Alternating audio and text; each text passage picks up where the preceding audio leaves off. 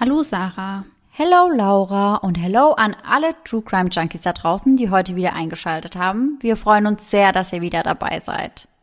Für unsere heutige Folge haben wir uns tatsächlich ganz bewusst einen Fall ausgesucht, den wir thematisieren möchten. Einfach weil das ein Thema ist, das uns persönlich auch irgendwo mitgenommen hat und weil es etwas ist, was wir auch irgendwo zu einem gewissen Grad selbst teilweise erfahren. Zum Glück nicht im großen Ausmaß, weil die meisten unserer Follower und die meisten unserer Fans, sage ich mal, echt mega, mega nett sind und mega cute einfach. Aber es gibt immer zwischendrin mal wieder schwarze Schafe. Und das sieht man ja auch an anderen Personen. Wie wahrscheinlich ziemlich viele von euch hat uns letzte Woche eine schlimme Nachricht über die sozialen Medien erreicht. Und zwar, dass Kasia Lenhardt, eine Influencerin und die Ex-Freundin von Jerome Boateng, tot aufgefunden wurde. Kurz zuvor hatte sie sich von ihrem Ex-Freund Jerome Boateng getrennt und darauf folgte dann eine wirklich schlimme Schlammschlacht über die sozialen Medien, beziehungsweise Kasia hat sich eigentlich größtenteils rausgehalten, aber eben alle Leute, die auf der Seite von Jerome und seiner Ex-Frau oder Ex-Freundin waren, haben sich halt wirklich extrem abwertend gegenüber Kasia geäußert. Und seither ist das Thema Cybermobbing wieder in aller Munde, was auch gut so ist, weil ich glaube, viele, viele Menschen verstehen nicht, was Cybermobbing einfach mit der betroffenen Person anrichten kann. Und da uns das Ganze auch wirklich mitgenommen hat und wir das irgendwie gar nicht mehr aus dem Kopf bekommen, weil das alles so nah und so greifbar für uns ist, haben wir uns entschieden, das Thema in unserer heutigen Folge aufzugreifen. Wir sprechen nicht über Kasia. Der ganze Fall weist einfach noch viel zu viele Fragen auf und wir können da noch gar nicht mit irgendwelchen Antworten dienen. Aber wir werden über einen anderen Fall sprechen, in dem es auch hauptsächlich um Cybermobbing und die ganz schlimmen Folgen von Cybermobbing geht. Und genau aus diesem Grund muss ich in diese Folge nach sehr langer Zeit mal wieder mit einer Triggerwarnung starten. Wie Sarah das ja eben schon angedeutet hat, sprechen wir heute über Mobbing und auch über Suizid. Also falls euch eines der beiden Themen triggert, dann setzt diese Folge auf jeden Fall aus. Falls ihr selbst suizidale Gedanken habt, könnt ihr euch rund um die Uhr an die Telefonseelsorge wenden. Die Nummer lautet 0800 3 x die 1 0 3 x die 1 oder 0800 3 x die 1 0 3 x die 2. Oder ihr könnt euch auch online an die Telefonseelsorge wenden unter www.telefonseelsorge.de. Und diese Infos werde ich euch natürlich wie immer auch wieder in die Infobox packen. Wir sprechen heute über einen Fall, der mit der bekannteste Mobbingfall der USA ist. Ein Fall, der eine komplette Gemeinschaft in zwei Lager spaltete und für viel Wut und Frust bei den Einwohnern von South Hadley in Massachusetts sorgte. Es ist der 14. Januar 2010, als Phoebe Prince mit nur 15 Jahren ihrem eigenen, noch so jungen Leben ein Ende setzt. Gefunden wird der leblose Körper des jungen Mädchens von ihrer 3 Jahre jüngeren Schwester. Aber wie ist es überhaupt so weit gekommen? Phoebe Prince erblickte am 24. November 1994 in Bedford, England, das Licht der Welt. Die zweitjüngste von insgesamt 5 Kindern. Ihr Vater Jeremy ist Engländer, ihre Mutter Anne Amerikanerin. Als Phoebe 2 Jahre alt ist, zieht die Familie nach Fenor in Irland. Ein kleines Dorf an der Westküste mit einem wunderschönen Sandstrand. Dort besucht sie die Private Villiers Secondary School in Limerick. Phoebe geht in Irland zur Schule, bis sie 14 Jahre alt ist. Sie ist ein sehr intelligentes und selbstbewusstes Mädchen und immer gut in der Schule. Sie ist klein, zierlich, hat blaue Augen, ein ansteckendes Lächeln und gewellte braune Haare. Eine gute Freundin von Phoebe beschreibt sie als wunderschön. Sie habe einen tollen Humor und man sei einfach gern in ihrer Nähe. Sie ist ein schlaues und leidenschaftliches Mädchen und dafür beneiden sie die anderen Mädchen. Und die Jungs lieben alles an ihr. Zu ihrem Vater hat sie ein unfassbar inniges Verhältnis. Sie liebt es, mit ihm über Politik zu sprechen, was ja für ein junges Mädchen eher untypisch ist. Aber ihr Vater behandelt sie in dieser Hinsicht wie eine Erwachsene und das mag Phoebe sehr gerne. Im September 2009 zieht Phoebe mit ihrer jüngeren Schwester Lauren und ihrer Mutter von Irland in die USA. Ihr Vater bleibt gemeinsam mit den älteren Kindern Bridget, Tessa und Simon in Irland wohnen. Die Schwester von Phoebes Mutter lebt mit ihrem Mann und den 2 gemeinsamen Kindern bereits in Massachusetts und so entscheidet sich die Familie eben genau dorthin zu ziehen, genauer gesagt nach South Hadley. Phoebes Mutter mietet dort ein schönes weißes Haus in der Newton Street und kauft einen kleinen weißen Hund für ihre 2 Mädels. Auch für sie beginnt ein ganz neuer Abschnitt, inklusive neuem Job. Sie arbeitet als Englischlehrerin an der Junior High. South Hadley ist eine Kleinstadt mit nur etwas unter 18.000 Einwohnern am Rande des Connecticut River. Die Menschen, die dort leben, wurden entweder bereits dort geboren oder arbeiten am South Hadley College. In der Stadt gibt es viele Restaurants, Cafés und Bars. Und da die Stadt relativ klein ist, gibt es auch nur eine Highschool, die South Hadley High School. Und auf genau diese gehen Phoebe und ihre Schwester dann auch. Zur Schule haben sie es nicht einmal weit, denn die Highschool befindet sich in derselben Straße wie ihr neues Zuhause. Ja, das ist ja eigentlich echt perfekt. Ja. Mit ihr sind auf der Schule rund 700 andere Schüler und Schülerinnen. Und von außen sieht die Schule aus wie eine ganz gewöhnliche Schule. Ein unscheinbares Gebäude aus roten Backstein. Doch im Inneren verwandelt sie sich für die Schüler häufig zum wahrgewordenen Albtraum. Denn die Schule hat ein großes Problem mit Mobbing. Im August 2009, also noch bevor Phoebe überhaupt zur Schule geht, sucht ihre Tante die South Hadley Schule auch auf, um genau dieses Thema anzusprechen. Denn Phoebe hat in Irland bereits Erfahrungen mit Mobbing gemacht. Okay. Und ihre Tante möchte einfach dafür sorgen, dass die Lehrer da ein Auge drauf haben und ein bisschen auf Phoebe aufpassen. Okay, aber finde ich auch irgendwie ganz süß von der Tante, dass sie sich da so Sorgen macht. Ja. Die Schule sucht sich im September 2009 dann auch Hilfe und kontaktiert eine Mobbing-Expertin. Ihr Name ist Barbara Coloroso und sie ist Autorin des Buches The Bully, The Bullies and the Bystander. Und an der Schule gibt sie den Eltern und Lehrern Tipps, wie man eben gegen Mobbing vorgeht oder wie man betroffenen Schülern helfen kann. Sie sagt der Schule auch, dass sie einfach mal Richtlinien aufsetzen sollen, in denen ganz klar festgelegt ist, wann das Mobbing anfängt und wie die Schüler, die das eben veranlassen, auch bestraft werden. Es sollte sich einfach ganz intensiv mit der Thematik auseinandergesetzt werden. Monate später wird man feststellen, dass die Schule nichts von dem umgesetzt hat, was Barbara ihnen mit auf den Weg gegeben hat. Rein gar nichts. Aber an der Stelle würde ich gern mit euch erst einmal über den Begriff des Mobbings sprechen, weil ich glaube auch, dass ganz oft nicht klar ist, was das genau beinhaltet und was Mobbing von regulären oder ganz normalen Konflikten auch unterscheidet. Abgeleitet wird das Wort Mobbing von dem englischen Wort to mob, was für Bedrängen, Anpöbeln, Attackieren und Angreifen steht. Mobbing unterscheidet sich von normalen Konflikten dadurch, dass es gezielt, systematisch und über einen längeren Zeitraum betrieben wird. Die Absicht dahinter ist immer, eine andere Person auszugrenzen oder zu vertreiben, also zum Beispiel von der Schule oder eben vom Arbeitsplatz. Es richtet sich also immer gegen eine bestimmte Person. Und es gibt dabei verschiedene Arten von Mobbing, also passiert es zum Beispiel unter Schülern, nennt man es Bullying. Dann gibt es noch das sogenannte Bossing und das passiert eben, wenn man von seinem Boss gemobbt wird oder von einem anderen Vorgesetzten. Aber das Ganze geht natürlich auch andersherum, also dass die Mitarbeiter den Vorgesetzten mobben und das nennt man dann Stuffing. Aber das kommt wahrscheinlich nicht ganz so häufig vor, oder? Nee, also das andere ist schon häufiger. Ja, gehe ich auch von aus. Ja. Also ich meine, der Boss bzw. der Vorgesetzte sitzt in der Regel ja am längeren Hebel. Ja. Da trauen sich wahrscheinlich die wenigsten Angestellten, ihn zu ärgern, zu mobben, schikanieren oder was auch immer. Ja, das glaube ich nämlich auch. Die Folgen von Mobbing sind unter anderem Depressionen, Burnout, Schlafstörungen und Panikattacken, um jetzt nur ein paar wenige zu nennen. Die Betroffenen fühlen sich immer unfassbar hilflos und schaffen es meist nicht aus eigener Kraft, sich aus der Situation zu befreien. Und auch die Mobber selbst lassen sich in unterschiedliche Kategorien einteilen. Da haben wir zum einen den Haupttäter oder den Hauptmobber. Und das sind in der Regel maximal 3 Personen.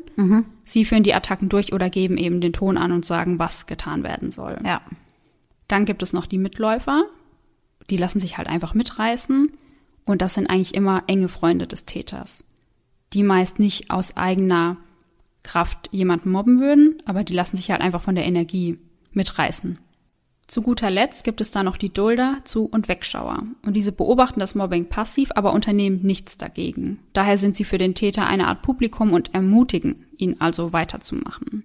Daher haben sie auch eine große Bedeutung für den Verlauf von Mobbing, denn ihr Verhalten ist entscheidend. Wenn sie eingreifen, kann das Mobbing unterbunden und verhindert werden. Und was du ja schon am Anfang der Folge angesprochen hast, was bei uns heute natürlich noch dazu kommt, ist das Cybermobbing. Und das ist für Betroffene ganz besonders schlimm, einfach weil das Mobbing nicht mit Schulschluss oder Feierabend aufhört, sondern einfach immer und immer weitergeht. Ja, genau, weil durch die sozialen Medien ist man ja quasi immer erreichbar und in diesem Fall dann halt auch wirklich zu jeder Zeit irgendwelchen Mobbing-Attacken ausgesetzt. Und das Problem dabei ist natürlich auch, dass sich veröffentlichte Beleidigungen, Gerüchte und auch Fotos einfach unglaublich schnell verbreiten. Ja, stimmt. Was es noch schwieriger macht, das dann aus dem Internet zu entfernen. Ja, richtig. Und was ja auch noch dazu kommt, ist, dass prinzipiell solche Beleidigungen ja auch anonym getätigt werden können. Man weiß also teilweise gar nicht unbedingt, wer hinter welcher Aussage steckt. Und so fühlen sich die Angreifer halt auch sehr sicher und trauen sich viel mehr und machen die Leute halt noch mehr fertig. Ja, das ist ja generell so ein Phänomen im Internet. Also ich finde, super viele Menschen fühlen sich da so sicher und geben so viele böse Kommentare von sich. Und würden die Personen vor der jeweiligen Person stehen, würden sie das niemals machen. Mhm. Aber online ist das kein Problem. Ja, genau. Meist gehen Cybermobbing und Mobbing dabei aber Hand in Hand. Am häufigsten passiert Cybermobbing in der 8. und 9. Klasse. Und dabei sind Mädchen 9-mal häufiger betroffen als Jungs. Und was mich etwas schockiert hat oder was mich verwundert hat, besser gesagt, ist, dass Cybermobbing tatsächlich am häufigsten über WhatsApp stattfindet mit 78% und danach folgen dann die sozialen Medien mit 53%. Damit hätte ich überhaupt nicht gerechnet. Ich auch nicht. Ich dachte, das ist mehr über die sozialen Medien. Ja, hätte ich auch gedacht. Also an WhatsApp habe ich bei Cybermobbing generell überhaupt gar nicht gedacht, um ehrlich zu sein. Aber die haben da als Beispiel genannt, zum Beispiel, wenn von dir jetzt irgendein pikantes Foto verschickt wird oder sowas, dann wird es halt über WhatsApp dann weitergeleitet in alle möglichen Gruppen. Und ja, klar. Ja, ich glaube auch, dass viele Gruppen dafür da sind, um über gewisse Personen zu lästern. Also ich glaube, das kann ich mir schon vorstellen. Aber ich hätte nicht damit gerechnet, dass die betroffene Person beziehungsweise die Person, über die eben gelästert wird, dass die das dann auch über WhatsApp mitbekommt. Mhm. Also die Zahl ist ziemlich hoch. Ja, ziemlich eindeutig. Ja. Jetzt aber wieder zurück zu unserem heutigen Fall.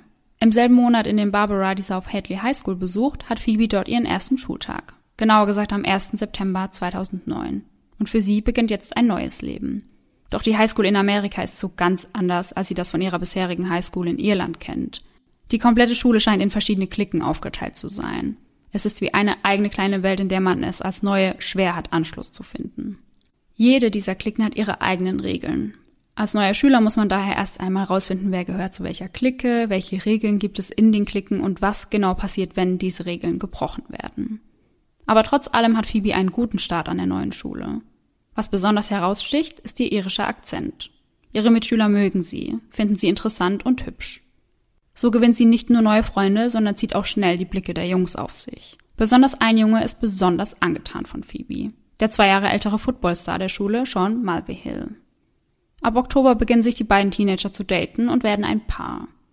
Phoebe ist hin und weg. Sean ist an der Schule unfassbar beliebt und als Captain des Footballteams natürlich auch sehr bekannt. Für sie könnte es keinen besseren Start an der neuen Schule geben.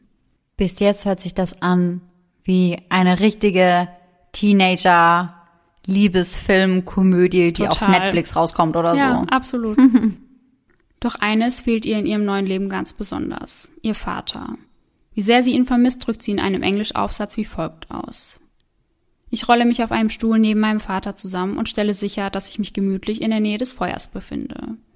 Er legt sein Buch beiseite und fragt, was geht dir durch den Kopf, meine Liebe? Kein Thema ist für mich und meinen Vater tabu. Sie verbringt ihre freie Zeit damit, mit ihren neuen Freunden ins Kino oder zu einem Footballspiel zu gehen. Wenn sie sich ihre Kopfhörer aufsetzt, ertönt daraus meistens Techno-Musik. Doch die Beziehung zu Sean hält nicht besonders lange. Er verlässt Phoebe und geht zurück zu seiner Ex-Freundin. Aber Phoebe trauert ihm nicht lange hinterher und lässt sich relativ schnell auf eine neue Beziehung ein. Der neue Junge an ihrer Seite ist Austin Renaud. Er ist ebenfalls älter als Phoebe, genauer gesagt 3 Jahre und auch ein sehr bekannter und beliebter Schüler. Doch diese Beziehung hält noch kürzer, also die geht nicht mal eine Woche lang, aber die beiden bleiben danach noch gut befreundet. Okay. Warum hielt das nur eine Woche? Weiß man das? Okay. Vielleicht haben sie gemerkt, dass es doch nicht so gut passt und sie halt einfach nur gut befreundet sein wollen. Ja. Aber davor waren sie auch schon länger befreundet miteinander? Ich glaube nicht. Krass, ja, dann ging das wirklich relativ schnell. Aber manchmal merkt man ja einfach, ob es passt oder ob es nicht passt. Ja, und ich meine, es ist ja schön, dass die beiden sich danach noch so gut verstanden haben. Ja, auf jeden Fall. So hat Phoebe also in kürzester Zeit 2 der beliebtesten und bekanntesten Jungs der Schule gedatet. Und das wird den Mädels wahrscheinlich nicht gepasst haben. Ganz genau. Besonders den Ex-Freundinnen der beiden nicht. Und so hat Phoebe innerhalb von kürzester Zeit 2 unterschiedliche Gruppen gegen sich aufgebracht. Auf der einen Seite steht Kayla Anne Ray, die Ex-Freundin von Sean, und ihre Freundin Ashley Long. Und Ashley ist so die Art Mädchen, die einfach alles tut, was Kayla ihr sagt. Sie blickt zu ihr auf und möchte einfach so sein wie sie. Ist Kayla die Ex-Freundin, mit der er dann nach der Beziehung wieder zusammenkommt? Genau, ja. Aha, okay. Auf der anderen Seite steht Flannery Mullins, die Ex-Freundin von Austin und ihre Freundin Sharon Chanon Velazquez. Und bei dieser zweiten Gruppe waren noch 3 andere Mädels dabei, aber die durften aufgrund ihres Alters nicht öffentlich genannt werden. Und genau diese 2 Gruppen sind nun der Meinung, Phoebe eine Lektion erteilen zu müssen. Sie schließen sich zusammen und schließen einen gemeinsamen Pakt. Sie wollen Phoebe fertig machen. An der Schule sind sie daraufhin bekannt als die Untouchable Mean Girls. Die meisten von ihnen sind Cheerleader oder sind erfolgreich in anderen Sportarten der Schule. Sie sind also alle sehr bekannt und beliebt, aber gleichzeitig auch berüchtigt. Sie möchte man definitiv nicht zum Feind haben. Na klasse, da hat sie sich ja direkt mit den Falschen verscherzt. Ja. Aber sie gehen nicht alleine gegen Phoebe vor, sondern ziehen natürlich auch Sean mit auf ihre Seite. Für Phoebe beginnt nun eine Tortur. Zur Schule zu gehen ist wie ein einziger Albtraum für sie. Sie kann nicht einmal den Korridor in der Schule entlang gehen, ohne von den Mean Girls verbal und auch physisch angegriffen zu werden. Sie rufen ihr Dinge zu wie irische Schlampe und irische Hure, stumpfen sie gegen ihren Spind und schlagen ihr die Bücher aus der Hand. An anderen Tagen sagen sie ihr, sie solle nicht immer ihre Beine breit machen. Und einmal schreit eine der Mädels sie an und schreit, ich hasse dumme Schlampen. Eieieiei. Das ist ganz schlimm. Ganz extrem, ja. In den Pausen versteckt sich Phoebe auf den Toiletten. Wenn sie durch den Gang läuft, versucht sie immer inmitten ihrer Freunde zu laufen, um so eine Art Schutzschild um sich herum zu haben. Und auf dem Weg zu ihrem Spind weint sie jeden Tag und jeder bekommt es mit. Die Schulglocke läutet und Phoebe kann endlich nach Hause. Doch auch dort hat sie keine Ruhe vor ihren Peinigern. Denn das Mobbing setzt sich im Internet fort. Nicht einmal in ihren eigenen 4 Wänden ist sie vor den Attacken sicher. Und dazu kommt, dass die Mean Girls auch ihre Handynummer haben und sie auch darüber kontaktieren. Phoebe wechselt dann ihre Handynummer, aber das, bringt nicht lange etwas, weil sie auch die neue Handynummer sehr schnell herausfinden. Flannery aktualisiert ihren Status auf Facebook. Ich mochte irische Mädchen mal, aber jetzt weiß ich, dass einige von ihnen nuttig sind. Diese Mobbing-Attacken bleiben vor allem bei Phoebes Familie nicht unbemerkt. Und im November geht ihre Mutter dann erneut zur Schule, also nochmal gemeinsam mit der Tante, und macht nochmal auf das Problem aufmerksam und sagt, dass sie die Vermutung hat, dass eben Phoebe Opfer von Mobbing geworden ist und bittet die Lehrer erneut, ein Auge auf sie zu haben und einfach auf sie aufzupassen. Und tut sich daraufhin etwas, oder? Habe ich mir fast gar nichts schon gedacht. Das einst so lebensfrohe und glückliche Mädchen kehrt immer mehr in sich hinein. Sie wird ruhig und lacht kaum noch. Aber niemand unternimmt irgendetwas. Phoebe geht sogar einmal zur stellvertretenden Schulleitung und meldet, was ihr eines der Mädchen mal wieder angetan hat, aber sie wird einfach wieder zurück in den Unterricht geschickt. Weißt du, was sie da genau meldet? Ich weiß es nicht, nee. Aber sie hat scheinbar auch geweint. Ja. Also ich denke, da sieht man ja schon, wenn sie schon so weit ist, dass sie das meldet. Ja, eben. Dann sieht sie ja einfach keinen anderen Ausweg mehr oder kommt alleine nicht mehr klar damit. Und wenn du dich dann schon traust, das zu melden und dann unternimmt niemand irgendetwas. Ja. Ich glaube halt, dass das in so einem Alter auch oft abgetan wird. So, ja, das ist halt ein bisschen Teenie-Streitereien und schon nicht so schlimm. Ja, klar. Wird halt einfach nicht so ernst genommen oft. Mhm. Aber das ist ja generell ein Problem bei Mobbing. Das wird ja ganz, ganz oft nicht ernst genommen. So auf die Art, stell dich mal nicht so an, ist schon nicht so schlimm. Und ja, genau. Am 7. Januar 2010 kommt es zwischen Phoebe und Flannery im Unterricht zu einer Auseinandersetzung. Und der Lehrer hört dann, was Flannery zu Phoebe sagt, wahrscheinlich wieder die klassischen Beleidigungen. Und daraufhin wird Flannery für einen Tag von der Schule suspendiert. Und das zeigt ja, dass die Schule schon ein Bild davon hatte, was dort abgeht und wie schlimm das Mobbing tatsächlich ist. Nur einen Tag später erhält Phoebe dann aber auch schon die Quittung dafür. In der Cafeteria wird sie von Flannerys Freundin Sharon angeschrien, einfach weil Flannery wegen ihr einen Tag suspendiert wurde. Und zu diesem Zeitpunkt macht Phoebe das schon einige Monate mit, ohne dass irgendein Lehrer sich für sie einsetzt und dafür sorgt, dass das Mobbing endlich aufhört. Und die Schule hatte ja jetzt schon einige Andeutungen bekommen oder auch einmal ganz offensichtlich mitbekommen, was da passiert. Mhm. Und das ist nicht alles, denn ein ehemaliger Polizist namens Paul Mihalik, der in der Nähe der Schule lebt, war mehr als besorgt über das Verhalten der Schüler, was er tagtäglich mitbekommen hat. Und daraufhin spricht er den Schulleiter Smith auch an, aber der sagt, er habe keine Zeit für ihn und vertröstet ihn. Er würde später auf ihn zurückkommen. Aber das tut er nie. Überraschung, habe ich mir fast schon gedacht. Also es gab genug Hinweise und... Ja, das stimmt ja. Also ich meine, die Mutter und die Tante waren da. Ja. Die Tante war sogar vorab schon da. Dann hat sie sich ja auch selbst bei der Schulleitung oder bei der stellvertretenden Schulleitung gemeldet. Und sie haben das ja hautnah miterlebt, so eine Streiterei. aber es geschieht weiterhin einfach nichts. Phoebe ist wirklich nirgends vor ihren Peinigern sicher. Sie kann nicht mehr, bricht zusammen und weint, kann sich kaum noch beruhigen. Daraufhin bringt man sie zum Schularzt. Dort äußert sie, dass sie das keine Minute mehr länger aushält. Ihr ist die Angst und die Panik ins Gesicht geschrieben. Am 13. Januar schreibt Phoebe einer Freundin, dass die Schule in letzter Zeit unerträglich sei. Sie werde beschuldigt, einem anderen Mädchen den Freund weggenommen zu haben, und selbst der würde sie nicht mehr in Ruhe lassen. Am 14. Januar macht sich Phoebe wie jeden Tag auf den Weg zur Schule. Doch auch an diesem Tag hat sie nicht ihre Ruhe. Sie macht sich auf den Weg zur Bücherei und wird auf dem Weg dorthin von Sean, Kayla und Ashley verfolgt. Plötzlich fängt eines der Mädchen an, sie in der Bibliothek anzuschreien und sie zu beleidigen. Und niemand schreitet ein. Ich kann mir das gar nicht vorstellen. Warum sagt niemand irgendetwas dazu? Und in so einer Bibliothek ist ja auch immer mindestens ein Erwachsener. Ja, auf jeden Fall. Und niemand ist dazwischen gegangen. Kann das absolut nicht nachvollziehen. Noch dazu machen Sean und Kayla dann direkt vor ihrer Nase rum, weil sie ihr einfach unter die Nase reiben wollen, dass sie jetzt wieder zusammen sind und sich niemand zwischen sie stellen kann. Ja, solange bis dann das nächste hübsche Mädchen von einer anderen Schule zu ihrer Schule wechselt und Sean dann vielleicht doch wieder Interesse hat. Mhm, glaube ich auch. Aber Hauptsache jetzt dann so eine Show abziehen. Ja, als würde es irgendjemanden interessieren. Mhm. In der Liste der Bibliothek, wo man sich eben eintragen muss, schreiben sie neben Phoebes Namen irische Hure. Als sie die Schule verlässt, steht eine Gruppe von Schülern und Schülerinnen vor dem Gebäude und redet. Darunter Sean und Ashley. Sean entdeckt Phoebe als erstes und sagt, da ist sie, und nickt in Phoebes Richtung. Ashley schaut daraufhin zu ihr rüber und ruft, na du Hure, warum machst du nicht einfach wieder die Beine breit? Und lacht. Phoebe ignoriert sie und läuft einfach weiter. Aber selbst auf dem Heimweg hat sie keine Ruhe. Als sie gerade nach Hause läuft, hält ein Auto auf ihrer Höhe und das Fenster wird heruntergekurbelt. Es ist Ashley, die auf der Beifahrerseite sitzt. Sie wirft Phoebe mit einer Energydose ab und schreit, warum bringst du dich nicht um? Ei, ei, ei. Das ist so schlimm. Ich kann das gar nicht glauben, dass es solche Menschen gibt. Also ich meine, klar, man weiß das und man hört das auch immer wieder, aber ich verstehe gar nicht, warum Menschen so werden. Ja. Phoebe weint und läuft einfach weiter. Zu Hause angekommen, schreibt sie einige SMS mit einem Freund. Die beiden tauschen ungefähr eine Stunde lang Nachrichten aus und ein paar dieser Nachrichten wurden auch veröffentlicht und ich werde euch diese jetzt einmal kurz vorlesen. Der Freund schreibt, wen interessiert es schon, was andere Leute denken, Phoebe? Ich weiß, dass du ein guter Mensch bist. Phoebe, ich kann das nicht mehr. Ich bin einfach alleine daheim und weine. Meine Narbe auf der Brust ist vermutlich dauerhaft. Mein Körper kann nicht mehr. Ich muss überdosieren. Der Freund, nein, nein, Phoebe, ich werde mich echt auch umbringen. Ich kann nicht damit leben, dass eine meiner Freundinnen gestorben ist. Und das Mädchen, was das zu dir gesagt hat, ist fett, also zählt es nichts. Phoebe, es wäre einfach, wenn er oder eine von ihnen mir eine Schlinge gereicht hätte.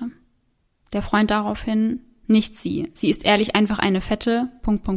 Also das wurde in den Quellen auch ausgeschwärzt. Die nichts in ihrem Leben erreichen wird. Du bist so schlau, dich erwartet so viel. Phoebe, natürlich wäre es einfach, aber das würde mein Leben zerstören. Phoebe, um Tagore zu zitieren, Männer sind grausam, Mann ist freundlich. Eine Person kann mir nicht helfen, ich bin ein verlorener Fall. Selbst Menschen, die mir mal wichtig waren, können mir nicht helfen, weil ich ein verlorener Fall bin. Selbst Menschen, die mir mal wichtig waren, hassen mich. Der Freund daraufhin wieder, ehrlich Phoebe, niemand zwingt dich das zu tun und wenn dir meine Gesundheit wichtig ist, dann bitte tu es nicht.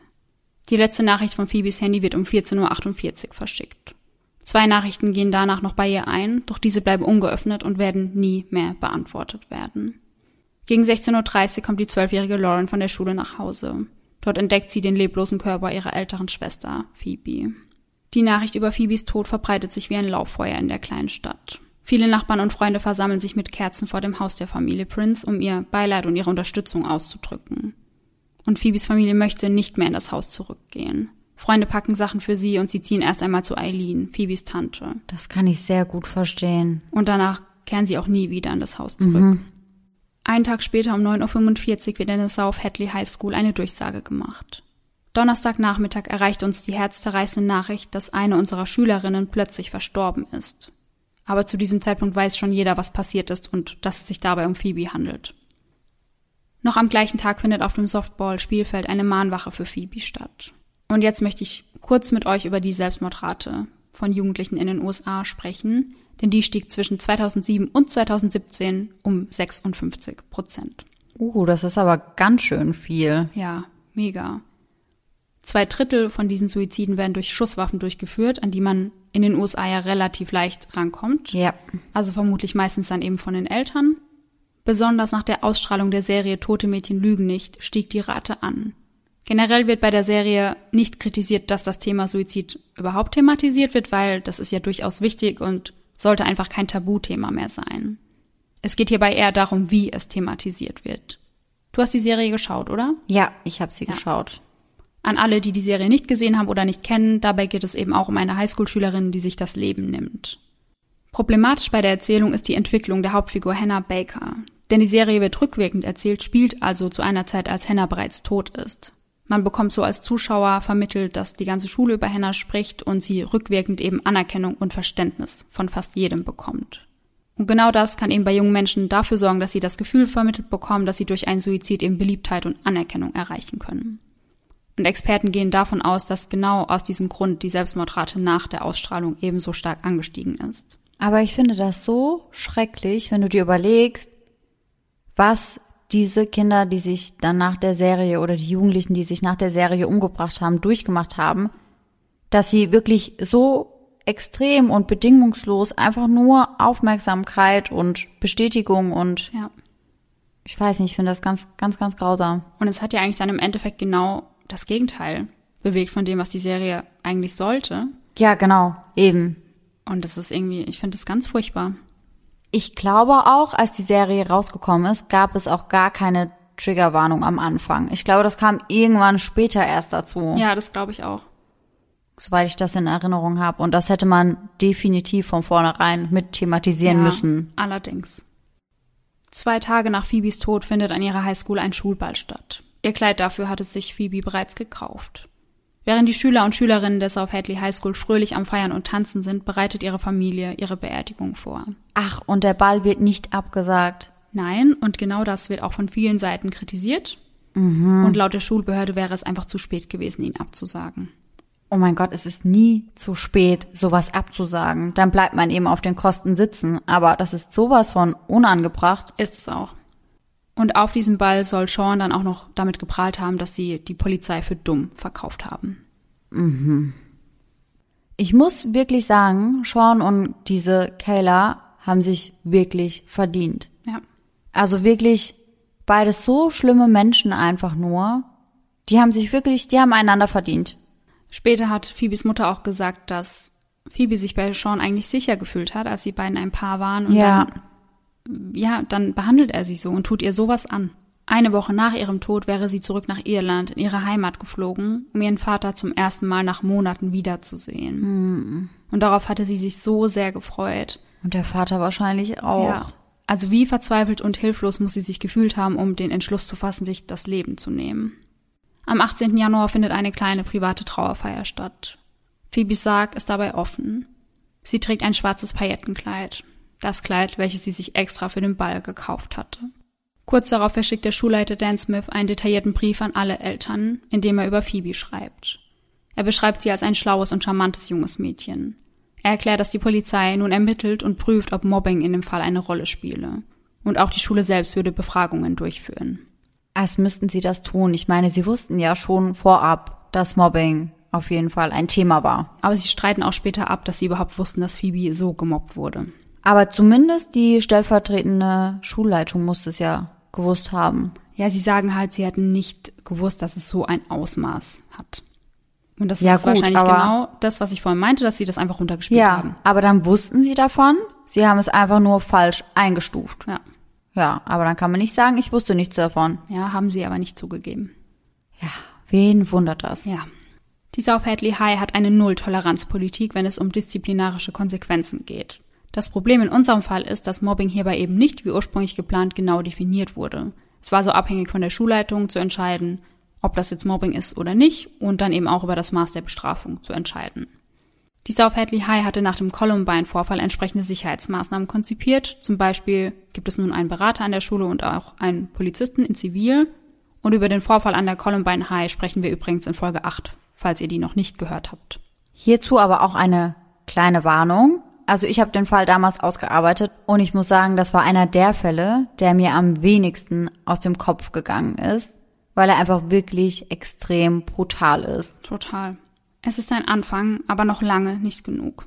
Aber das soll sich jetzt ändern. Schulleiter Dan Smith schreibt in seinem Brief weiter, dass die Schule eine Anti-Mobbing-Kampagne ausarbeiten wird und regulieren wird, wie Schüler und Schülerinnen bestraft werden sollen, die sich nicht daran halten. Erneut wird die Expertin Barbara Coloroso hinzugezogen. Coloroso ist über die Situation an der Highschool schockiert, denn sie stellt fest, dass nichts von dem umgesetzt wurde, was sie der Schule schon bei ihrem ersten Besuch geraten hatte. Sie äußert sich dazu wie folgt. Wenn mit Phoebes Situation von Anfang an korrekt umgegangen wäre, glaube ich nicht, dass sie sich das Leben genommen hätte. Suizid ist kompliziert, wir können es also nicht mit Sicherheit wissen. Aber ich kann garantieren, dass Phoebes letzte Monate deutlich besser gewesen wären und sie sich vermutlich nicht das Leben genommen hätte. Mobbing geschieht immer mit der Absicht, anderen zu schaden.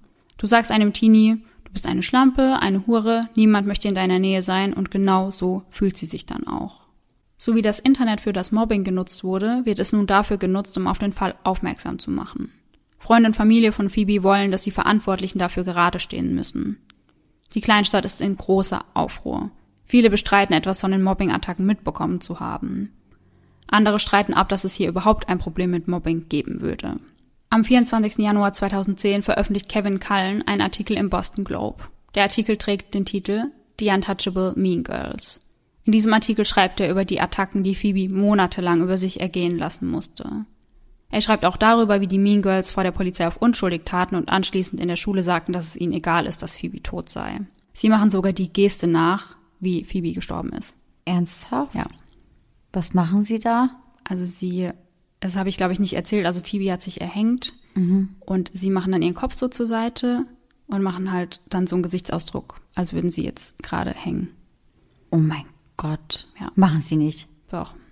Oh mein Gott, wie kann man bitte so abgebrüht sein? Also man sollte ja meinen, dass Phoebes Tod irgendwie sie wachgerüttelt hat, aber absolut keine Spur. Ja, also Einsicht ist da überhaupt nicht zu sehen. Nee.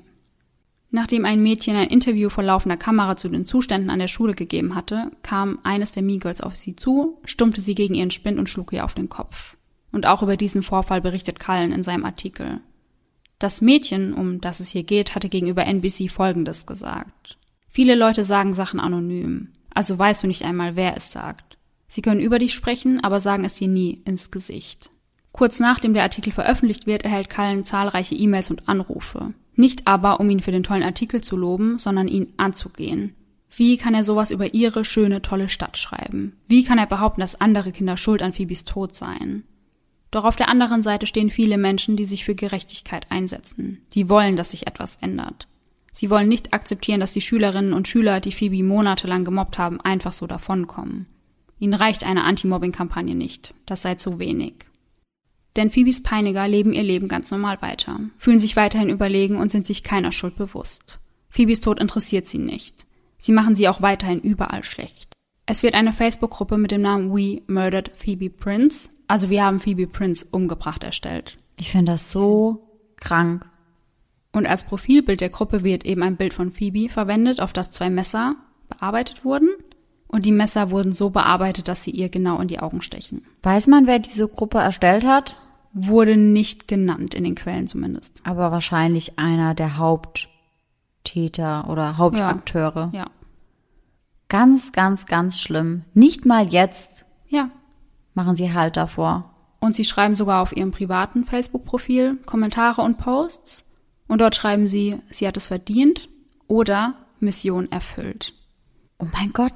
Also, ich bin sprachlos. So, ja. Ich bin wirklich sprachlos. Dieses Mission erfüllt, da, als ich das gelesen habe, da dachte ich auch, also das ist unglaublich. Aber es scheint ja wirklich so, als würden sich die Mädels komplett unantastbar fühlen. Ja, so fühlen sie sich auch. Ich hoffe, dass sich das noch ändern wird. Wird sich. Zum Glück. Auf Craigslist schreibt jemand anonym: Wenn sie innerhalb von 2 Monaten mit 2 Typen im Bett war, war sie eine Hure. Wer hier glaubt, dass das eine gute Idee war? Und ich frage mich halt, woher wollen die Leute denn wissen, dass sie mit den beiden geschlafen hat? Ja, und selbst wenn, wäre sie deswegen per Definition keine Hure. Ja. Und ich meine, die Kids sind ja anscheinend relativ flott im Internet unterwegs und könnten den Begriff ja auch einfach mal googeln. Allerdings. Weil das hat ja überhaupt nichts damit zu tun, ob sie eine Hure ist oder nicht. Und mit dem einen war sie eine Woche zusammen, mit dem anderen wie lange? Ich glaube 1-2 Monate vielleicht, sowas in dem Dreh. Ja, warum gehen sie dann fest davon aus, dass sie mit beiden geschlafen hätte? Und wie gesagt, das tut auch überhaupt nichts zur Sache. Ja. Eigentlich ist das ganz egal. Es ist einfach, ich finde es ja auch einfach furchtbar, dass sie noch weiter mobben, sage ich mal, oder demütigen, nachdem sie schon verstorben ist. Ja, ja, ganz grausam. Und dann passiert endlich etwas. Am 25. Februar äußert sich der Leiter der Schulbehörde öffentlich und bestätigt, dass die Verantwortlichen der Schule verwiesen werden würden und auch nicht mehr an die South Hadley High zurückkehren würden. Aber er verteidigt die Schule auch und sagt: Wir haben zu spät mitbekommen, dass Phoebe gemobbt wurde. Hätten wir es früher gewusst, hätten wir reagiert. Es gab Gespräche während der Lunchzeit zwischen den Schülern, aber nichts, was die Erwachsenen mitbekommen hätten. Naja, also es gab ja auch den einen Vorfall im Unterricht. Also er spricht das auch an und sagt aber, da hätten sie ja sofort reagiert, weil diese eine Schülerin ja da den einen Tag von der Schule verwiesen wurde. Aber das war ja auch alles. Mehr ist ja nicht passiert. Ja eben, sie wurde ja nur einen Tag von der Schule verwiesen, aber ansonsten gab es ja keine Konsequenzen. Keine. Und auch keine Hilfsangebote für Phoebe, was ja an der Stelle viel wichtiger gewesen wäre. Ja, absolut. Und dann sagt er weiter, was mich sehr wütend gemacht hat. Tragischerweise sprach Phoebe nicht über das komplette Ausmaß der Mobbingvorfälle, unter denen sie litt. Ja, weil sie das eine Mal, als sie mit der stellvertretenden Schulleitung gesprochen hat, ja auch überhaupt keinen Rückhalt erfahren hat. 0,0. Und ich finde auch, ihr hier eine Mitschuld zu geben, ist einfach absolut fehl am Platz. Ja, definitiv. Ich meine, man muss ja auch sehen, sie ist 15 Jahre alt und ich finde es generell, in dem Alter hat man es nicht so leicht. Ja. Und sie hatte bestimmt auch Angst, sich eben, zu melden, weil sie wahrscheinlich befürchtet hat, dass die Attacken dann einfach noch schlimmer werden. Ja, was man ja auch gesehen hat, nachdem das eine Mädchen für einen Tag verwiesen wurde, hat sie es ja direkt zurückbekommen. Ja, genau. Also von daher kann man das ja total nachvollziehen, diese Angst. Und so Erwachsene, klar, die sagen das so einfach, ja, hätte sie doch ihren Mund aufgemacht, so auf die Art, aber so einfach ist es halt nicht. Und Coloroso äußert sich dazu ebenfalls und ergänzt auch, dass die Opfer sich auch einfach dafür schämen, was ihnen angetan wird, und sie wollen nicht laut aussprechen, dass sie gehasst und gemobbt werden. Und ich habe ja vorhin ganz kurz darüber gesprochen, dass es an der Schule einen Zivilpolizisten gab, der für die Sicherheit an der Schule sorgen sollte. Sein Name ist Todd Dinin, aber er hält sich eben nicht nur an der Highschool auf, sondern auch an den anderen Schulen in der Stadt. Er pendelt da so hin und her, sage ich mal. Okay. Und er kannte Phoebe auch, aber sie hat ihn nie angesprochen, um ihm über die Mobbingvorfälle zu berichten. Er sagt dann, dass er sie ja nie allein gesehen habe, es wären immer Freunde bei ihr gewesen, aber das sagt ja auch nichts unbedingt aus, vor allem war er ja auch nicht rund um die Uhr da, also er war ja auch an den anderen Schulen. Ja, er konnte ja gar nicht alles mitbekommen. Und dann sagt er auch, dass es ja öfter vorkommt, dass Schülerinnen sich als Bitch bezeichnen, also er sagt, er habe das einmal mitbekommen, ist direkt dazwischen gegangen und die beiden Mädels haben dann gesagt, ja, kein Problem, wir sind Freundinnen. Ja, gut, aber ich denke, man kann in der Regel ja schon unterscheiden, ob das im Bösen oder im Spaß gesagt wird. Und sie wurde ja von den Mädels da teilweise auf dem Flur angebrüllt und ihr wurde das hinterhergeschrien, durch die ganze Schule gefühlt. Ja, eben. So redet man nicht mit seiner Freundin. Definitiv nicht. Und oft genug muss Phoebe ja auch in der Schule geweint haben. Ja. Spätestens dann sollte man ja merken, dass das kein Spaß ist. Nachdem die Namen von Phoebes Peinigern öffentlich bekannt gegeben werden, wendet sich das Blatt und plötzlich sind sie diejenigen, die fertig gemacht werden. Es wird eine Facebook-Gruppe mit dem Namen Sean Mulvey Hill ist ein feiges Stück Scheiße gegründet und diese Gruppe hat 1494 Mitglieder. Über eines der Mädchen wird anonym im Internet Folgendes geschrieben: Sie ist ein Stück Scheiße, Mobbing-Hure, die nicht mehr auf dieser Erde herumlaufen sollte. Ich hoffe, sie hat eines Tages eine Tochter, die in den Tod gemobbt wird. Mal schauen, ob ihr das gefällt. Wow. Also das ist halt auch der falsche Weg. Ja, ja, definitiv. Wenn du dieses wertlose Stück Scheiße auf der Straße siehst, wirf Sachen nach ihr, spuck auf sie, beleidige sie. Gib ihr genau das zurück, was sie anderen angetan hat. Boah, das ist schon ganz schön hart. Also da geht auch, fängt ein bisschen so eine Hetzjagd halt auch an. Ja, auf jeden Fall. Ich meine, natürlich ist das auch nicht der richtige Weg. Also ich finde immer, Feuer mit Feuer zu bekämpfen, wie man das ja nennen kann, ergibt einfach keinen Sinn. Und das bringt einen einfach nicht weiter.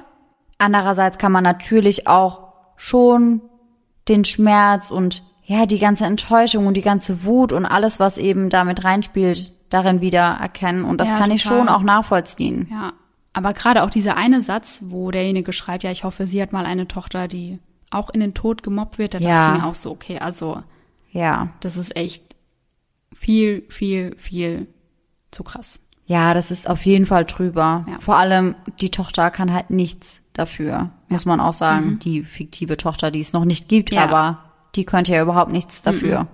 2,5 Monate nach Phoebes Tod werden ihre Peiniger angeklagt. Und Anfang des Jahres 2011 beginnt der Prozess. Das Schwierige hierbei ist nun, dass Mobbing kein Straftatbestand ist. Massachusetts hat zu diesem Zeitpunkt nicht einmal ein Gesetz, welches Mobbing überhaupt verbietet. Sean und Aaron werden unter anderem wegen Unzucht mit Minderjährigen angeklagt. Dabei werden sie vor Gericht als Erwachsene gesehen, könnten also nach Erwachsenenstrafrecht verurteilt werden. Sean wird zudem wegen der Verletzung der Bürgerrechte, krimineller Belästigung und Verletzung des Rechts des Schulbesuchs angeklagt. 7 Mädchen werden ebenfalls wegen Verweigerung des Schulbesuchs angeklagt. Also sie hätten Phoebe dieses Recht eben verweigert. Mhm. Ashley, Flannery und Sharon werden als Jugendliche gehandelt. Kayla hingegen wird genau wie Sean und Austin als Erwachsene gesehen und wird ebenfalls in folgenden Punkten angeklagt: Verletzung der Bürgerrechte, kriminelle Belästigung und Verletzung des Rechts auf Schulbesuch. Bei Flannery und Sharon kommt noch der Anklagepunkt des Stalkings hinzu. Ach, heftig. Mhm. Warum kommt der Anklagepunkt Stalking nur bei den beiden hinzu? Ich weiß nicht, ob die ihr vielleicht öfter aufgelauert haben und auf dem Schulweg sie belästigt haben, was man ja nachweisen konnte, sag ich mal. Ja, okay, ja, klar. Irgendwie sowas muss es sein. Ja. Alle Angeklagten bekennen sich zunächst für nicht schuldig. Die Untersuchung von Schulleiter Smith ist zu diesem Zeitpunkt bereits abgeschlossen. Der Schule an sich wird keine Schuld gegeben, zumindest nicht aus juristischer Sicht. Ashley Long, John Malvey Hill und Kayla Anne Ray werden zu einer 1-jährigen Bewährungsstrafe und 1000 Sozialstunden verurteilt. Sharon und Flannery erhalten ebenfalls eine 1-jährige Bewährungsstrafe. Noch dazu wird ihnen untersagt, mit ihrer Beteiligung an Phoebes Tod Geld zu verdienen, also beispielsweise durch Interviews oder ähnliches. Das würde mich bei denen auch wirklich nicht wundern. Nee. Ich finde es auch richtig gut, dass sie das nicht dürfen. Mhm, finde ich auch.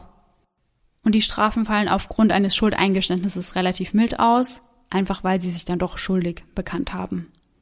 Kayla entschuldigt sich während des Prozesses. Sie schreibt: Phoebe, es tut mir leid. Es tut mir leid, was ich zu dir gesagt habe. Es tut mir leid, was ich auf meiner Facebook-Seite gepostet habe. Doch am allermeisten tut mir der 14. Januar leid, als wir in der Bibliothek und im Flur waren, als ich dich ausgelacht habe, während du beleidigt wurdest. Ich schäme mich sehr für all das. Und während sie das vorliest, muss sie immer wieder kurze Pausen einlegen, weil sie die ganze Zeit eigentlich weint. Ist sie zu diesem Zeitpunkt noch mit Sean zusammen? Also sie wurde in den Videos, die ich mir angeschaut habe, noch als seine Freundin bezeichnet. Okay. Doch eine Entschuldigung bringt Phoebe nicht zurück ins Leben. Ihre Mutter muss mit diesem Schmerz jeden Tag weiterleben. Er wird sie bis zu ihrem eigenen Tod begleiten, sagt sie selbst.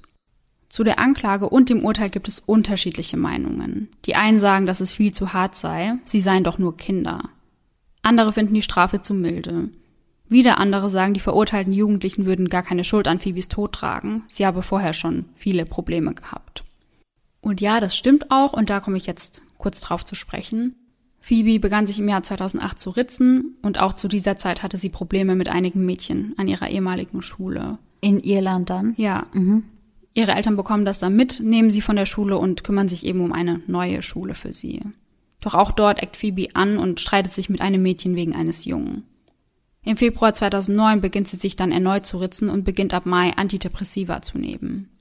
Doch mit dem Umzug ging es ihr deutlich besser. Ihre Mutter sagt auch später, dass sie da endlich mal wieder die richtige Phoebe erlebt hat. Ja, sie hat wahrscheinlich gehofft, dass sie da ganz neu anfangen kann. Mhm.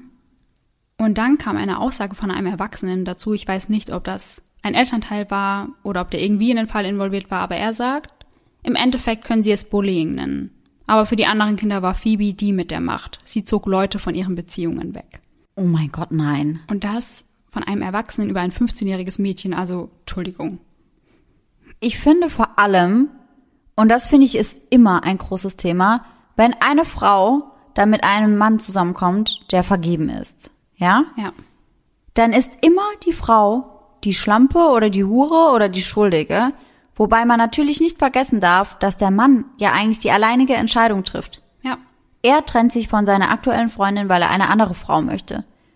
Natürlich möchte ich das auch überhaupt nicht schönreden. Es gibt Frauen, die machen sich ganz bewusst an vergebene Männer ran. Ja. Und ich finde das alles andere als cool. Ja, ist es auch. Aber ich finde, der Frau die alleinige Schuld zu geben, ist nicht gerechtfertigt, und ich finde, wenn das Mädchen da kann man ja nicht mal von Frau sprechen, 15 Jahre alt war, dann erst recht nicht. Und vor allem weiß man ja nicht mal, ob das überhaupt so war. Sie kann sich ja gar nicht mehr dazu äußern und das dann so hinzustellen, also nee, einfach nee. Und ich finde auch, selbst wenn sie zwei Mädels den Freund ausgespannt hätte, wäre das ja trotzdem kein Grund, sie so fertig zu machen. Absolut nicht. Im November begann Phoebe dann wieder ihre Medikamente zu nehmen, also als sie dann eben in Amerika war. Und laut einer Quelle habe sie sich schon zu diesem Zeitpunkt versucht, sich mit diesen Medikamenten das Leben zu nehmen. Noch bevor das Mobbing überhaupt richtig angefangen hatte.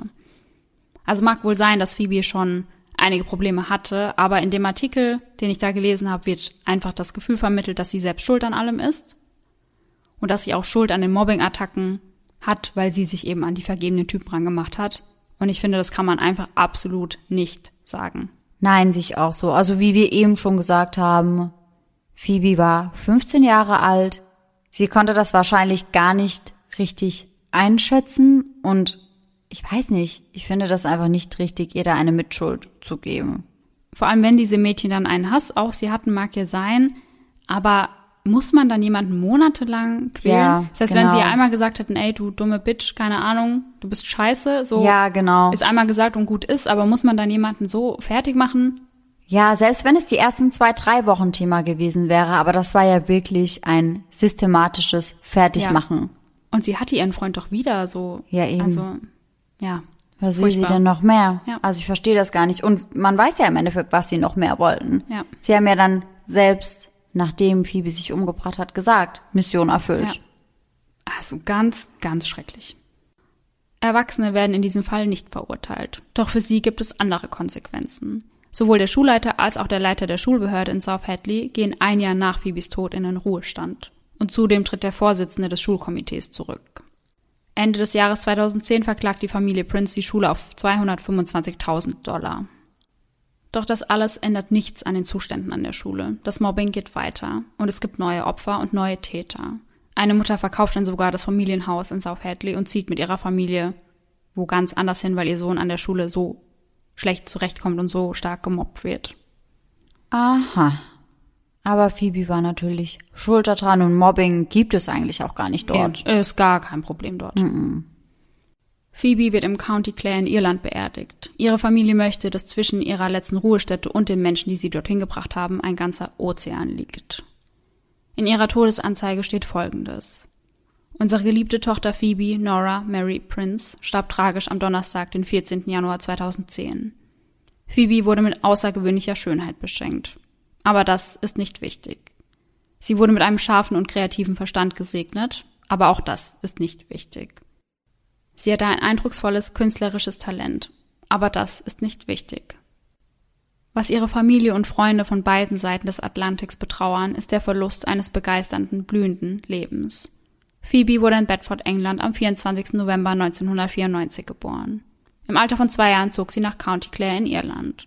Dort genoss sie ihr Leben mit einer Energie, die nur die Jungen besitzen. Mit 14 Jahren zog sie mit ihrer Familie nach South Hadley, so dass Phoebe Amerika erleben konnte und gleichzeitig die Nähe zu ihrer Familie hatte. Ganz besonders die zu Onkel John, Tante Eileen und ihren Cousins Brandon und Molly. Hier hat sie so viele Leben mit ihren irischen Manieren und ihrem Sinn für Humor berührt. Phoebe wird für immer in unseren Herzen und in denen ihrer Freunde hier in Amerika und Irland leben. Ganz besonders bei ihrer engsten Freundin aus Doolin, County Clare. Phoebe hinterlässt ihre Mutter Anne O'Brien Prince, Vater Jeremy Prince, ihre Schwestern Lauren, Tessa und Bridget und ihren Bruder Simon. Eine private Trauerfeier und Messe fand am 18. Januar in South Hadley statt. Alles Weitere wird in Irland stattfinden. Es wird ein Gedenkstipendium in Phoebes Namen gegründet. Möge Gott dich an der Hand halten. 2019 sieht man John Malvey Hill dann erneut in den Medien. Er wird beschuldigt, eine Studentin vergewaltigt zu haben. Und er arbeitet wohl an diesem Campus als Barkeeper. Mhm. Er wurde in dem Fall nicht verurteilt, darf sich dem betroffenen Mädchen aber nicht mehr nähern. Und damit sind wir wieder am Ende des Falls angekommen und an der Stelle möchte ich noch sagen, falls ihr aktuell Probleme mit Mobbing habt, sei es in der Schule oder am Arbeitsplatz, versucht euch wirklich Hilfe zu holen und euch einer Person anzuvertrauen. Ich meine, am Arbeitsplatz könntet ihr euch vielleicht an den Betriebsrat wenden oder einfach mit einem Freund darüber sprechen. Aber fresst das bitte nicht in euch hinein, sondern holt euch Hilfe und lasst euch von den Leuten nicht unterkriegen.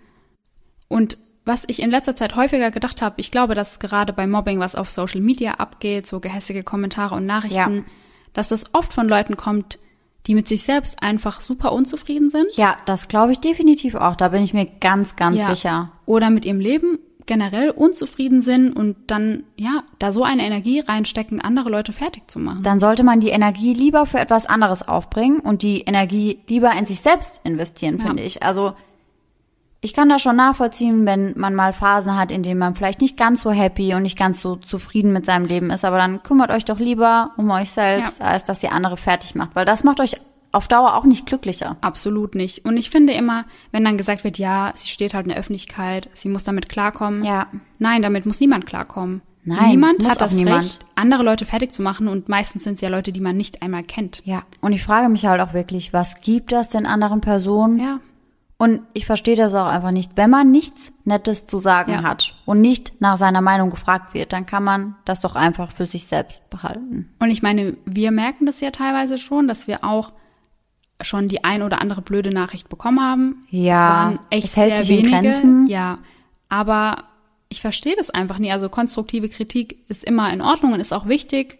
Nehmen wir auch sehr gerne an, aber Leute, werdet einfach nicht persönlich, und ihr kennt die Menschen nicht, die da hinter dem Account stehen, und ihr wisst nicht, wie anfällig die vielleicht für sowas sind. Und wie labil sie vielleicht zu dem aktuellen Zeitpunkt sind. Und vielleicht ist eure Nachricht dann die Nachricht, die wirklich das Fass zum Überlaufen bringt. Ja, also denkt bitte dreimal nach, bevor ihr irgendeine gehässige Nachricht abschickt, und stellt euch einfach mal vor, selbst hinter einem Account mit 3 Millionen Abonnenten steht eine Person, und wenn sie euren Kommentar liest, ihr wisst nicht, wird ihr das wehtun. Ja, ihr wisst nicht, was ihr damit anrichten könnt. Ja, definitiv. Nein, ich sehe das also wirklich auch so. Da sollte man wirklich einfach mal überdenken, bringt das was? Hat irgendjemand etwas davon, wenn ich diesen Kommentar jetzt vor mir gebe? Oder sollte ich das lieber für mich behalten? Und es war ja auch jetzt bei Phoebe der Fall, dass gesagt wurde, sie hatte ja vorher schon Probleme, die Mädels konnten nichts dafür.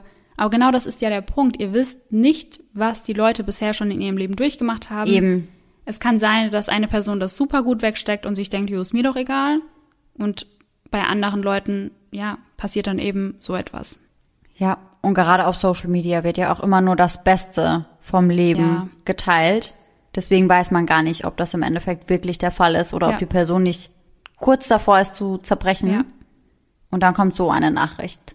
Also deswegen, bitte Leute, seid einfach netter zueinander. Ja, und wenn ihr mitbekommt, dass irgendjemand nicht nett ist oder vielleicht auch ein Mobber ist oder irgendwelche gehässigen, bösen Kommentare von sich gibt, dann tut das in der Regel auch nicht weh, sowas mal anzusprechen. Ja. Und der Person, die betroffen ist, kann das wirklich unglaublich helfen. Ja, total. Und gerade in der aktuellen Zeit, glaube ich, können wir es alle gut gebrauchen, dass wir ein bisschen Liebe verteilen anstelle von Hass. Ja. Und dann bin ich jetzt schon sehr gespannt, welche Urban Legend Sarah heute für uns rausgepickt hat. Ja, ich habe mir extra eine ausgesucht, die auch etwas mit dem Thema Cybermobbing zu tun hat, und werde euch meine heutige Geschichte jetzt einfach mal vorlesen. Mhm. Plötzlich vibrierte ihr Handy. Eine Nachricht von einer ihr unbekannten Nummer ploppte auf.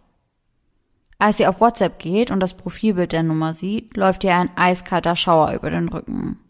Das Bild zeigt eine puppenähnliche Figur, welche ein Mädchen darstellen soll, mit strähnigen, schwarzen Haaren. Ihre Augen treten aus den Augenhöhlen hervor. Ihre Mundwinkel sind bis zu den Wangenknochen hochgezogen. Die unbekannte Person schreibt ihr: Hallo, ich bin Momo und bin vor 3 Jahren verstorben. Ich wurde von einem Auto angefahren, und wenn du nicht möchtest, dass ich heute Abend um 0 Uhr in deinem Zimmer stehe und dir beim Schlafen zuschaue, dann sende diese Nachricht an 15 Kontakte weiter. Du glaubst mir nicht? Angelina 11 hielt die Nachricht für Fake und schickte sie niemandem weiter. In der Nacht hörte sie Geräusche aus einer Ecke ihres Zimmers. Sie wollte nachgucken, doch auf einmal rannte etwas auf sie zu. Am nächsten Morgen wurde sie tot in ihrem Bett gefunden. Tim, 15, schickte die Nachricht nur an 6 Leute weiter. Am nächsten Morgen wachte er mit einem abgefressenen Bein und einem abgeschnittenen Arm auf. Mhm. Oh mein Gott. Linda, 13, schickte die Nachricht an alle weiter. Heute hat sie ihre wahre Liebe gefunden und wohnt mit ihrem Freund in einer modernen Villa. Falls du diese Nachricht nicht weiterschickst, weißt du ja, was passiert. Also pass auf und schicke sie weiter. Kommt dir die Geschichte bekannt vor? Ja, ich habe von diesem Momo-Ding schon mal gehört. Ja. Aber ich wusste gar nicht, was da irgendwie hinter steckt oder was da hinten dran steht. Ja, also anscheinend fängt die Nachricht, die man von dieser Momo bekommt, meist etwa so an, wie ich euch eben vorgelesen habe. Aber oftmals bleibt es nicht dabei. Also oftmals kommt es dann dazu, dass Momo irgendwelche Aufgaben stellt.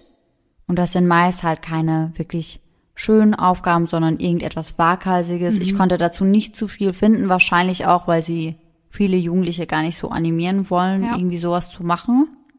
Aber genau, in der Regel werden dann halt irgendwelche waghalsigen Aufgaben gestellt. Und wenn man diese eben nicht ausführt, dann würde Momo eben nachts um 12 kommen und die besagte Person halt holen. Oh Gott, das ist ja super unheimlich. Also die letzte Aufgabe, die Momo stellt, ist dann der Suizid. Und ich glaube, ich habe auch gerade ein Bild von Momo im Kopf. Ich weiß nämlich, dass ich das damals irgendwo halt gesehen habe. Ich glaube, bei Facebook oder WhatsApp oder wo auch immer. Und ich weiß noch, dass ich das so unheimlich fand. Und wenn ich mir jetzt vorstelle, dass so ein Ding bei mir im Zimmer steht und mich nachts beim Schlafen beobachtet, ja, dann gute Nacht. Ja, allerdings, also ich finde Momo auch ziemlich unheimlich, muss ich schon sagen. Aber als ich mir diese Urban Legend ausgesucht habe, habe ich eben auch gesehen, dass das eigentlich einfach nur eine Figur ist von einem, ich glaube, Japaner, einem Künstler, der eben diese Statue angefertigt hat. Mhm. Und der sie mittlerweile auch wieder zerstört hat. Mhm, verständlicherweise. Was ich allerdings extrem fand, was ich gelesen habe, war, dass sich tatsächlich schon ein 14-Jähriger in Frankreich genau deswegen umgebracht hat. Oh mein Gott, okay. Ja, also ganz grauenvoll. Deswegen, ich weiß nicht, ob man das wirklich eine Urban Legend nennen sollte. Ich meine, wir wissen, dass es eben keine Legende ist. Ja. Aber ich denke, die Kids, die eben diese Nachrichten bekommen, die glauben schon an Momo. Ja.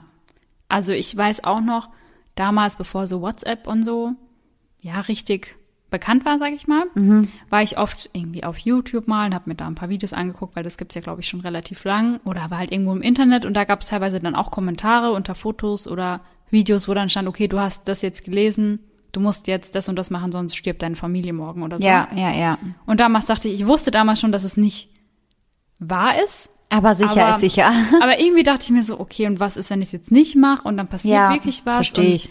Also das kann einen ja schon richtig fertig machen, sowas. Ja, allerdings. Und das war in dem Fall wohl genauso. Also ganz grauenvoll, was sowas eben anstellen kann. Da sind wir eben wieder beim Thema. Ja. Okay, hoffentlich kriege ich heute Nacht keine Albträume von Momo.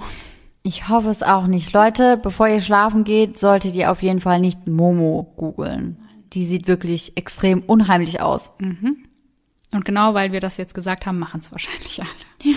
Wahrscheinlich schon. Alle so kleine Crime- und Adrenalin-Junkies hier. Allerdings. Die schauen sich das jetzt direkt an. Ja. Und nachdem sie das dann gegoogelt haben, machen sie ihren Lieblings-True-Crime-Podcast an. Hoffentlich uns.